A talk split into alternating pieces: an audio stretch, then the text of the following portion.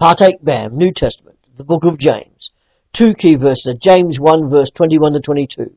Therefore putting away all filthiness and overflowing of wickedness, receive with humility the implanted word which is able to save your souls.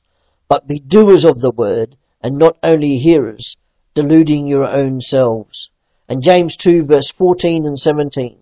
What good is it, my brothers, if a man says he has faith, but has no works? Can faith save him? Even so, faith, if it has no works, is dead in itself. James writes to scattered and leaderless Jewish believers who still meet at a synagogue and were enduring hardship. James urges them to develop a faith that is actively working. James encourages the reader to do wise acts of faith, thereby putting their faith into action. In doing so, James encourages them to live a morally and ethically correct life, which when combined with an active faith leads to practical holiness.